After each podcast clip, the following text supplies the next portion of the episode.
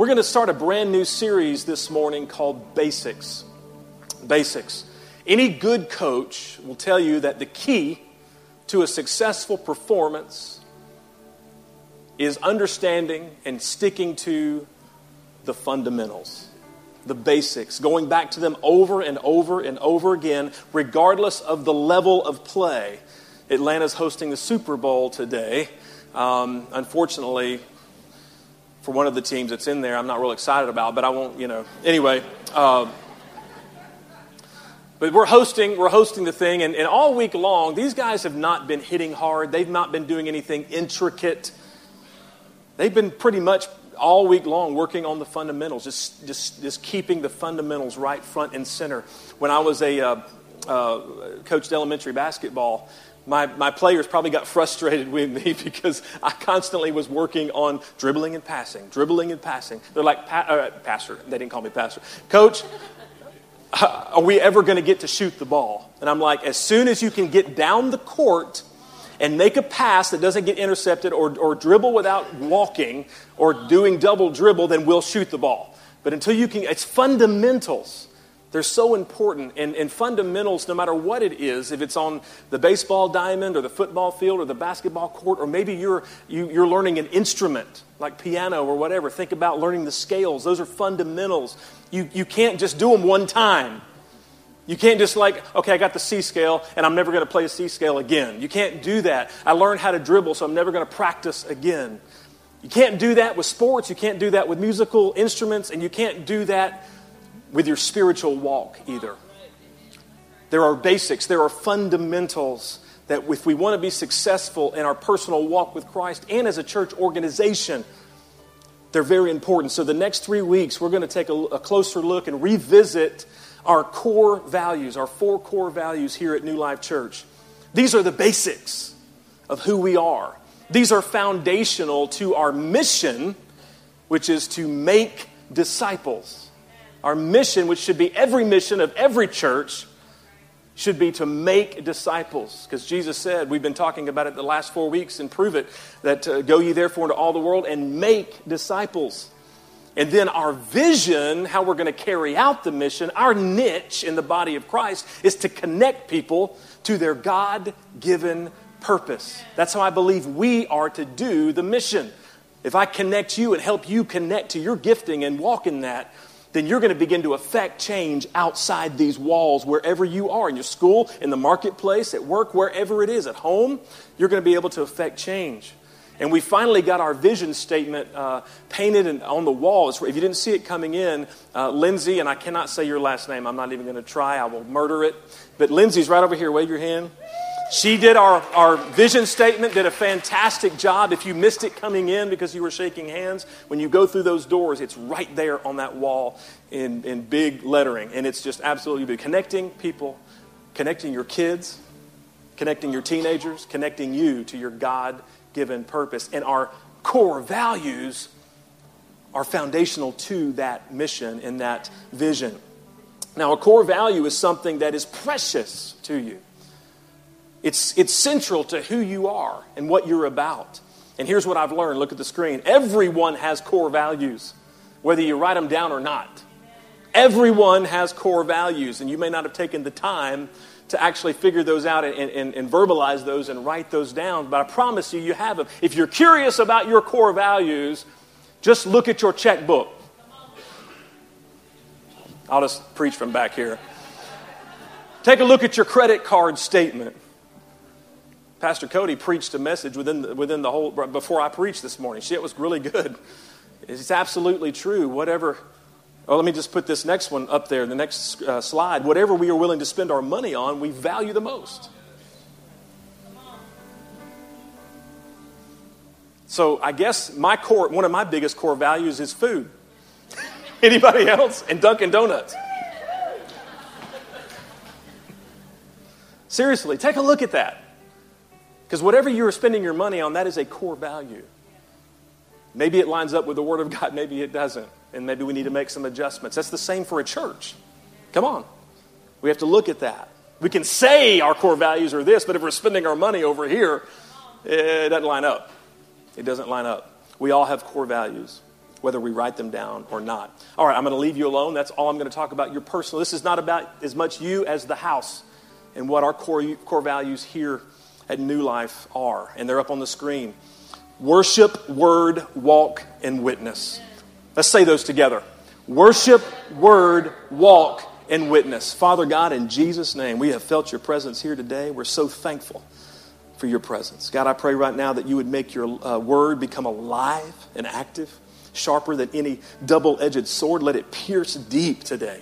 Let it become prophetic and powerful in our life and life changing. Get me out of the way. Say what you want to say in Jesus' name. Amen. Before I became your pastor, years before I became your pastor, the Lord began dealing with me about ministry core values and what that would look like. And hopefully they would eventually come into play and, and, and help lead and guide uh, be a part of the shaping of the church that I would one day have, be fortunate enough and privileged enough to shepherd and to pastor. These core values have been defined by almost 40 years of walking with the Lord. That's hard to believe.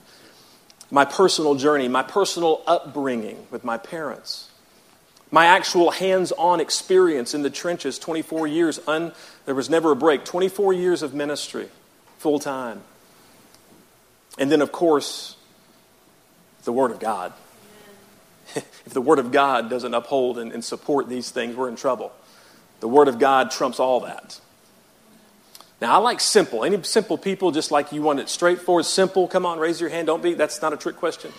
I, I, I, did a little trolling with some other churches, just kind of looking to check out, hey, what's your core values? What's their vision statement? And one of the things that I found were some churches had like 20 core values. I mean, it's like love, joy, peace. They, they just put Galatians. They just put Galatians as their core values, the fruit of the Spirit. And, and that, that's fine, except there's a lot. And I think core values should be simple and memorable that you can internalize them and then be able to communicate back. I want you guys, if somebody stops you in the street, that's probably not going to happen. Somebody stops you that you, you, somebody, your neighbor, somebody that you know, and they're like, hey, do you go to church? Yes. What church do you go to? New Life Church. And then they say, what is that church all about? I don't want you to be like, well, we sing songs. Pastor's not terrible. They got a youth program. I, I, want you to be able to say, let me tell you exactly what this church is all about and be able to, to, to, to say the vision, connecting people to your God given purpose. Uh, here's our core values. I want you to be able to remember that. And so here at New Life, we only have four, and they all start with the letter W. And I promise you, I'm not that smart. I don't have time to go into that story of how that all came to pass, but it was the Lord, because I'm not that smart.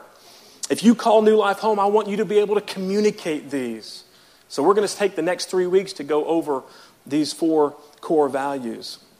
If you're a guest here today, you came on the perfect day. I mean, what better day to come in and hear all about what we're about? I mean, for the next three weeks, Pastor Cody, yeah, Pastor Cody and Tyler talked about, you know, it takes three times, three times. We say it every week, three times, three times. Well, hey, for the next three weeks, come and check us out. You're going to hear all about what is important to us as a church. So, uh, I'm going to talk about the, our first core value today, and I'm a little bit biased, I have to admit, because it's worship. It's worship. And if you don't know, if you are a guest, you need to understand that I spent the first 20 years of ministry in full time worship ministry.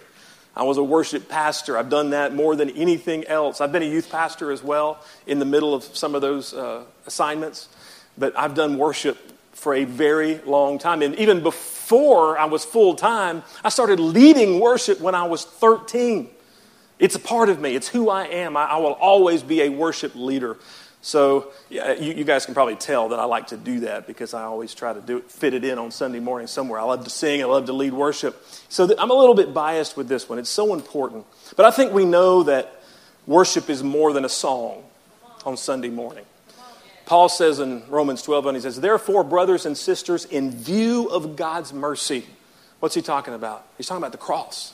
In view of the cross of Calvary, offer your bodies as living sacrifices, holy and pleasing to God. And this is your true and proper worship. And never a song was sung in that, but he's talking about worship. We also, Cody was talking about uh, giving. Giving is a part of our worship. Generosity and tithing and offering and giving of our talents and time and our resources. It's all a part of worship. And I've preached all of that, and all that is absolutely true. But today I felt impressed to talk about our corporate worship. What's happening here today. What is that supposed to look like? What does authentic worship in a corporate setting, what does that look like? What are the characteristics that make up a corporate worship setting that we should have?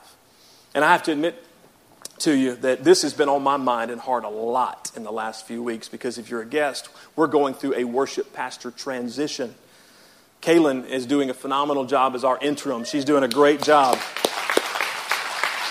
But we are praying about and we are looking at candidates and, and long hours of, of interviews and, and, and conversations. And I'm taking this very, very seriously because I'm telling you there's a shift coming, there's a pivot coming. I don't want us to just sound good. I don't want us to just be able to imitate the megachurch down the street. I don't, I'm not worried, I'm not concerned about it just sound. It needs to sound good because if it doesn't, it's distracting. So that's important. And that we need to have excellence and do everything unto the Lord with, with, with excellence. That's, in, that's scriptural. But we need to have the Spirit of God visit us, inhabit the praise. We need to have people that are coming in who are struggling with drugs and alcohol and be gloriously changed and, and, transformed. We need to have people who are away from God to be able to sense the presence of God and be changed forevermore during our worship because the presence of God is here. We need somebody who can flow. And so this is, this is really on my heart. And as I'm talking about this, I want to let you know next Sunday, as our, we're having our first candidates. It's a husband and wife team. If they'll put that, oh, parents of Q2G7. Let's put the next slide up, please, of, of our worship candidates. Boy, I hit that up timely, didn't I? Um, this is Josh and Courtney Ward. They're coming from West Texas, and um, they are our West Texas. Yeah, woo. Uh, they're spirit filled couple. They're actually completely a team. He, he runs the band, he's a producer, musician, and then she leads worship, and they are a fantastic couple. So be here next Sunday. They're going to be leading worship. And then here's a weird one. We got another candidate coming in, but he's coming in the next Wednesday night. Okay? Put up Elisha. There's Elisha James. that was weird. Okay. Not sure what to. Anyway. Elisha James is coming in. He's a, he's a worship artist right now. He's in between churches, but he's doing weekends. So he's booked up on Sundays for, it'd be too long. We can't wait for him, you know, for like till March or April or whatever to have him in. So he's going to come in. We're going to invade the youth department on that Wednesday night, and you are invited. So if you want to hear and experience his uh, leadership, you need to come on Wednesday, get this down, Wednesday the 13th. Wednesday, February 13th at 7 o'clock. My discipleship group, we're going to invade. We're going to go in there and we're going to do worship and then go back and finish the lesson uh, as always, okay? Because I kind of need to hear him too. That's important.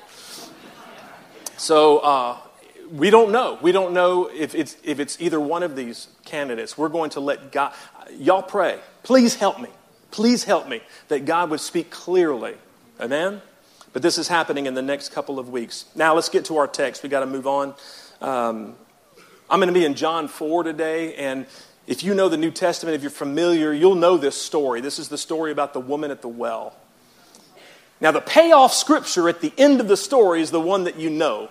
It's where Jesus said that God is looking, the Father is looking for those who will worship Him in spirit and in truth. God is looking for those so that's the, the verse that we know, that we're familiar. But do you know that I started studying the whole story?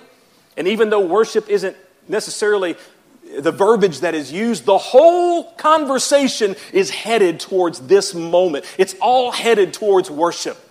It's amazing as I went back and studied this. So we're going to go through the whole story and grab nuggets about worship as we go. It's very, very powerful. So, John 4, beginning with verse 1.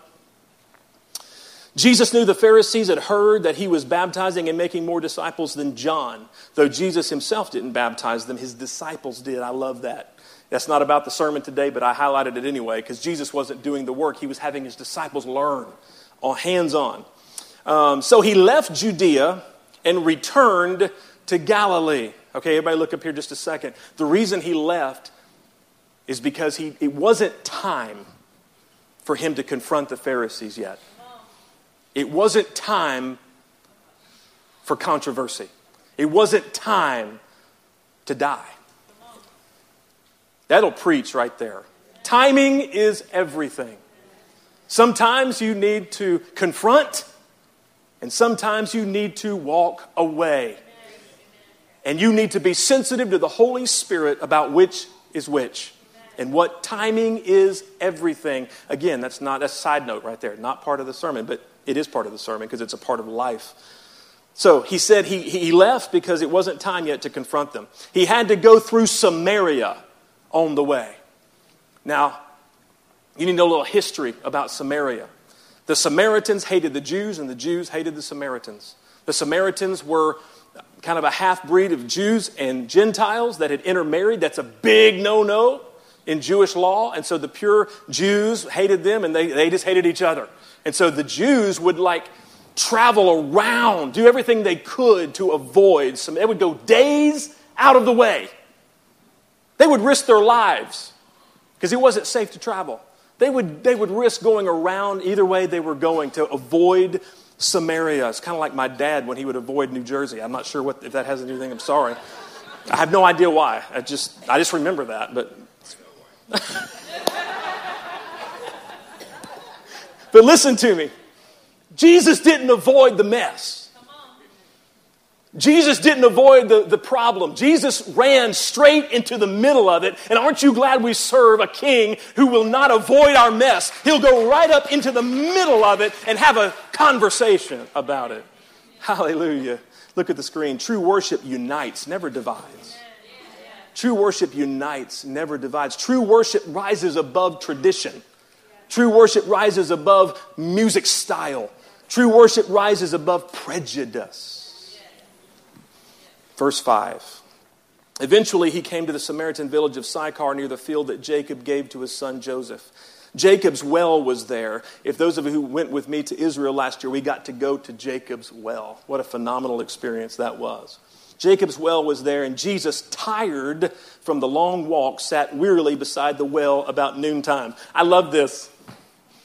Why would I be happy about Jesus being tired? Because if the Son of God got tired, that means it's okay for me to get tired. If he had to rest, then it's okay for me to rest for a minute. And look, here's the, here's the deal. Look at the screen. Worship can be a beautiful time of rest in the presence of the Lord.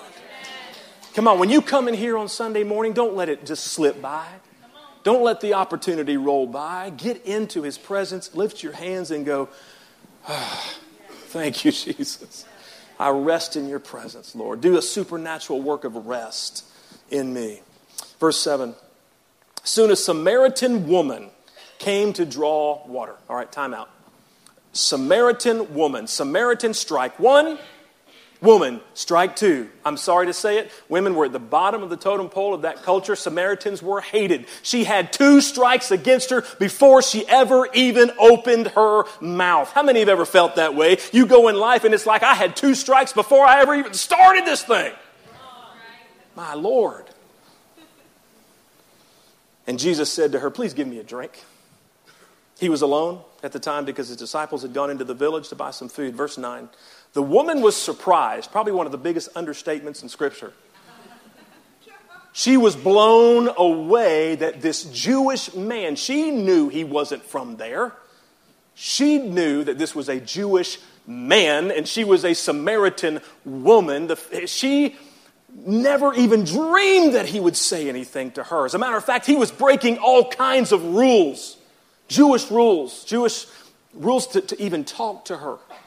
And yet, he did. The woman was surprised, for Jews refused to have anything to do with Samaritans. She said to Jesus, You're a Jew, and I'm a Samaritan woman. Why are you asking me for a drink? Can I just be real? Y'all know I'm going to be anyway, so with your permission or not. I feel like her sometimes in worship.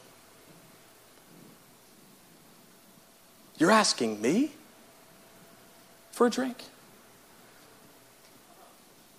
What can I possibly bring, Lord Jesus, that you would want? What can I possibly bring of value to the feet of Jesus? Who I feel that. This may be the biggest point of the day. Look at the screen. Worship is not about how worthy we are, but how gracious He is. On, somebody praise Him for that. Worship is not about us being worthy of anything, but the fact that He is gracious any time of the day, day or night. I don't care what you have been through, what you're in the middle of, what you're going through, what you just did, what sin you just committed. He is, he, he is ready. His arms are open wide. Come home, sinner. Come home and worship at his feet. It doesn't matter. He is gracious. He is gracious, and he wants us to fall before him and lean on his grace. Hallelujah. Hallelujah. And worship can be that vehicle of grace. Verse 10 Jesus replied, If you only knew the gift, everybody say gift. If you only knew the gift, the gift of God for you and who you are speaking to, you would ask me and I would give you living water. This is the beautiful exchange that is available in worship that we pass up most of the time.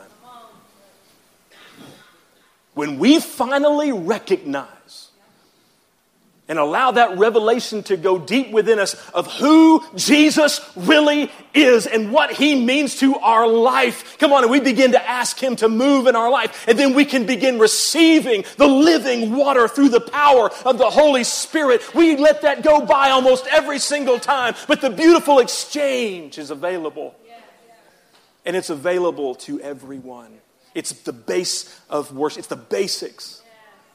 Even if you're here and you've not bought into the Word of God and you're not sure about Jesus, just give it a shot. Have a conversation with the Lord in your worship and see if your life won't ever be the same again. Hallelujah. Hallelujah. Are you satisfied with your worship? Are you satisfied with your experience in worship? I'm not. I think as soon as we get satisfied with coming in here in corporate worship and going through the motions, as soon as I get satisfied as a pastor with that and just, hey, we've got a growing church, that's fine, let's work on that. Let's do whatever it takes to just be attractive and get people in the door. As soon as we make those compromises, holy God, we're in trouble. The, this is available in worship, and I'm, we're, not, we're not taking advantage of what the gift is in Jesus. Are you satisfied? Verse 11, but sir, you don't have a rope or a bucket, she said. The well is deep. Where would you get this living water? And besides, do you think you're greater?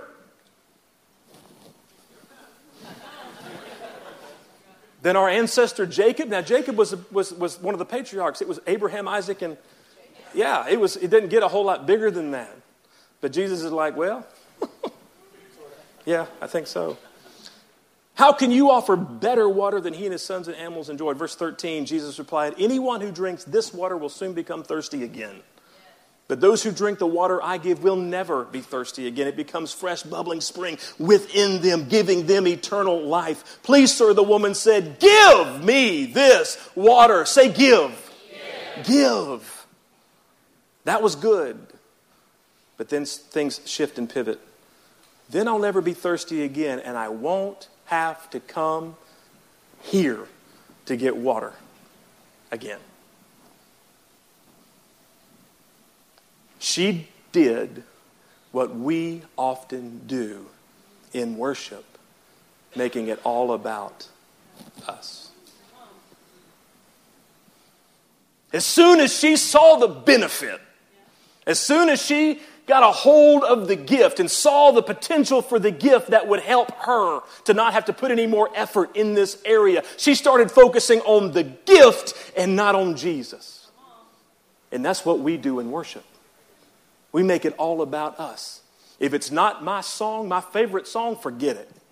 If it's not my favorite musical style, forget it. If I'm not in the mood, I've had a bad day, forget it. If it's not just perfect, if it's, if it's too loud, forget it. If it's the wrong style, forget it. If it's, if it's too soft, forget it. If it's rock and roll and they've got guitars, forget it. If it's not just piano and organ, forget it. Come on, it's not about any of that. It's about Jesus Christ.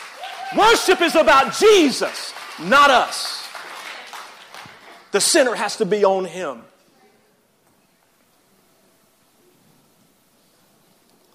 The center has to be on Him, not His benefits. And the beautiful thing, though, is if we make Him the center of our worship, we're going to receive those benefits and those gifts. The meaning of the word worship is to ascribe worth. Everybody say worth. To ascribe worth to something or someone. So we need to ask ourselves very honestly the question every time we come in here, every time we stand for worship, what are we ascribing worth to? Is it to the experience? Is it to the band or the praise team? Is it to the lighting? Is it to the sound? What is it? What are we ascribing worth to? There is only one who is worthy of worship, and his name is Jesus Christ. Come on, come on. Verse 16.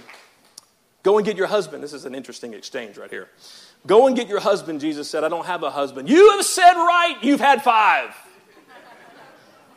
And the guy you are shacked, this is my version, the guy you are shacked up with right now, you're not married to. Jesus dropped the mic. Strike three, lady. Strike three. Strike three. How many of you played baseball? Raise your hand. Softball. All right, sorry. Boys were the funnest, most memorable games the games that you struck at every time you were up? Not fun, is it? Never fun to strike out, but every single one of us do. We all strike out in life. This woman knew she had struck out. She didn't need Jesus to tell her and remind her of that, but he wasn't doing it, listen, he wasn't doing it in order to embarrass her.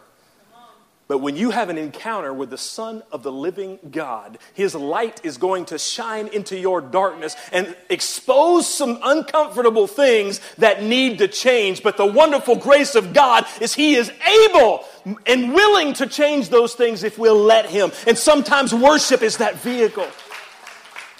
He didn't embarrass her, He wasn't trying to embarrass her. You cannot, listen to this, look at the screen. True worship is a life changing encounter with Jesus Christ. You can't have a personal meeting with Jesus and stay the same. Let me back up. But how many of you come in to a worship service and leave exactly the same? If you leave exactly the same as you came, it means you haven't personally encountered Jesus. My God. Forgive us, Lord. Forgive me for standing over there and thinking about the sermon and not Him. Standing over there and thinking about, well, somebody did this on the stage that I didn't really care for too much, or this. Come on, I'm a boss. That's I have. How many bosses in the house? You, are thinking of all this stuff, but I'm, I'm distracted. It doesn't matter if everything falls in on the stage. If we're lifting up Jesus, I need to be focused on Him, and so do you. It's a life changing encounter if we will let Him speak to us, if we will get our eyes focused just on Him and not on the stuff. We'll leave different, we'll leave changed. Hallelujah. Forgive us, Lord. Verse 19. Sir, the woman said, You must be a prophet. Duh. Just read her mail. So tell me, she, she, she says, So tell me why you Jews insist that Jerusalem is the Did you feel that? She shifted completely away from herself. She's like, You must be a prophet. So um, let's talk about something else. I don't like talking about these problems and these issues. So Jesus went with her. She said, Tell me, you Jews insist that Jerusalem is the only place of worship. First time worship is mentioned. While we Samaritans claim it is here on Mount Gerizim where our ancestors worship. She's talking about worship wars. She's talking about the battle of worship, which, by the way, has been splitting churches for over 2,000 years. It's not new. The Jews were saying, no, you got to do it this way and you got to do it in Jerusalem. The Samaritans were saying, no, no, no, you got to do it this way and it's got to be on this mountain. Some of you new believers who've not been in church long, you've been, thank God, you've not had to go through worship wars. I'm a worship pastor. I'm a veteran. I'm a warrior. come on. You, not all of you are brand new Christians. You've been in the middle of, some of you have been in the middle of the worship wars. I'll just move on. I'm meddling now. But let me just say this look at the screen. True worship is too big to fit in any tradition or box. True worship is too big to put a label on it. Too, true worship is too big to, it has to be Southern gospel. It has to be urban gospel. It has to be modern worship. It has to be hymns. It has to be the, the, the. No, it doesn't. It just has to be Jesus. Jesus replied, verse 21 Believe me, dear woman, the time is coming when it will no longer matter whether you worship the Father on this mountain or in Jerusalem. He's like, Actually, you're both wrong. You're both wrong. Look at the screen. True worship is not about where, but who. Not about where, but who. Listen, do you know one of the most powerful worship services I was ever in? I was playing an acoustic guitar standing next to the Amazon River under a tree. There were chickens running between my feet. There was no band, there was no praise team, there was no lighting, but the power of God fell in that place and people were healed and set free. There were distractions everywhere. How many of you ever tried to lead worship with a chicken?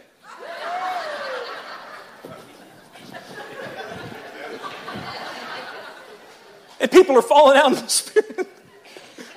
people are getting healed. Because it wasn't about the where, it was about the who. And if we can get our focus on the who, it doesn't matter. Jesus will come and move in power and might. And I don't know about you, that's what I want. That's what I want. That's what we've got to have. That's what we've got to have. Now, don't take me wrong, I'm not bringing in chickens. You can't re, sometimes we make the mistake, pastors especially. God moves in a certain way that's like crazy, crazy powerful, and then we, we try to recreate that. Terrible mistake. Terrible mistake. Terrible mistake. When we get the who part right, when our focus is on Jesus, He will show up. All right, we're going to skip to verse 23 for time. Here's the payoff. Here's the payoff verse that we all know. Jesus says, But the time is coming. Indeed, it's here now. Everybody say now. He's talking about himself. The kingdom of God is in your midst. I'm here. When true worshipers will worship, worship the Father in spirit and in truth, the Father is looking, the Father is searching for those who will worship Him that way. I would say the Father is looking for churches in North America who will put all of this stuff aside, these distractions aside, this nonsense aside, and focus, who will focus on Him and worship Him in spirit and in truth. So, as we close, I want to look just briefly about in spirit and in truth and what that might mean. This is not an exhaustive teaching, just a couple of things from my experience. Scholars have debated whether or not that S is supposed to be capitalized in spirit or in spirit. I tend to lean because of the Greek that I'm not going to get into that it's uh, not a capital S, it's a lowercase, in spirit, spirited, in passion. So I think that means number one, worship without any pretense. Worship without any pretense. Why in the world? Y'all focus on me. I know the band's getting ready. Y'all focus on me. Why in the world would we come in here with the God of the universe who knows every single thing about us and be fake? Why would we put up walls with Him? I understand how you do it out there. That's a different sermon. Why would you come in here and put up walls and be fake with the Lord? You know that's why David was called a man after God's own heart? Because even though he got messed up royally in so many different ways, he was always honest before the Lord. And he knew how to worship. He was a man of worship. So, worship without any pretense. Be real, be authentic, be honest. Number two, worship with your whole heart and with full participation. Worship with your whole heart and full. In other words, let your body know what your heart is feeling. Let your body know what your heart is feeling. Pastor, I'm a quiet person. I'm an introvert. Me too. But I want to know how introverted you are when it's your team in the big game and you're on your, you know, the, and, the, and the game is on the line, or when your kid is up to bat and the game is on the line, if you can sit there with your hands in your pockets with no emotion whatsoever, with your mouth closed and no emotion on your face, and, and you, then you get a pass on Sunday morning. But otherwise, don't tell me that. Don't tell me that. Come on. It's not going to look the same as your neighbor. That's fine but we should worship him with everything. Psalm 103 says, Bless the Lord, O my soul, and all that is within me. Bless his holy name. Body, soul, and spirit. Body, soul, and spirit. Is God not worthy of our full participation in worship? We need to worship him in spirit and then in truth. Number one, singing songs that are scripturally accurate theologically accurate, not just love songs that we could hear on any radio station and not even ever hear Jesus in them. Now, I know, I know, I know. Some of these are the most popular songs that are out there in all the churches, and sometimes they kind of slip in here sometimes. I get it. But we got to be careful about each song that is theologically correct, scripturally accurate, not just because the biggest church is doing it. Let me say this about that. The more we know about God through His Word, the better we can actually worship Him. The more accurately we can worship Him. And number two, singing songs that glorify God and not just tickle our ears. Now, we're not talking about 50% spirit and 50% truth. We're talking about 100% in spirit and 100% in truth. These complement each other. Worship in truth is deficient without spirit. Worship that is just in truth becomes dry and religious and it lacks the life-giving power that we need and we've all sat through those type of services can i get an amen, amen. woo there's a rough but worship listen now listen worship that is just in spirit can veer off into weirdo land really really really fast and even into doctrinal error which leads to idolatry we start focusing on a person. We start focusing on a style. We start focusing on a performance. And then we get into idolatry. So it's worship Him in spirit, everything within us, full participation, with passion, but then we worship Him in truth, in, in the truth of the Word of God, accurate. God is looking, God is searching for people who will worship Him this way. Folks, worship is our foundation at New Life Church. It's a privilege, it's an honor. Let's give Him everything when we come in here. Everything. It's ground level. So I'm going to ask you one more time. We're, we're closing. Are you satisfied? Are you satisfied with your worship? I'm not, and I'm not satisfied with where we are. That's why I'm so excited about where we're going and what God is doing in our midst and why I'm spending so much time in prayer and fasting over the person that God has chosen to be our next worship pastor and not just the person that I choose or the person that may look like the right person. God already knows. We just got to get in His presence and let that be confirmed in our spirit. Would you stand with me, please, and bow your heads?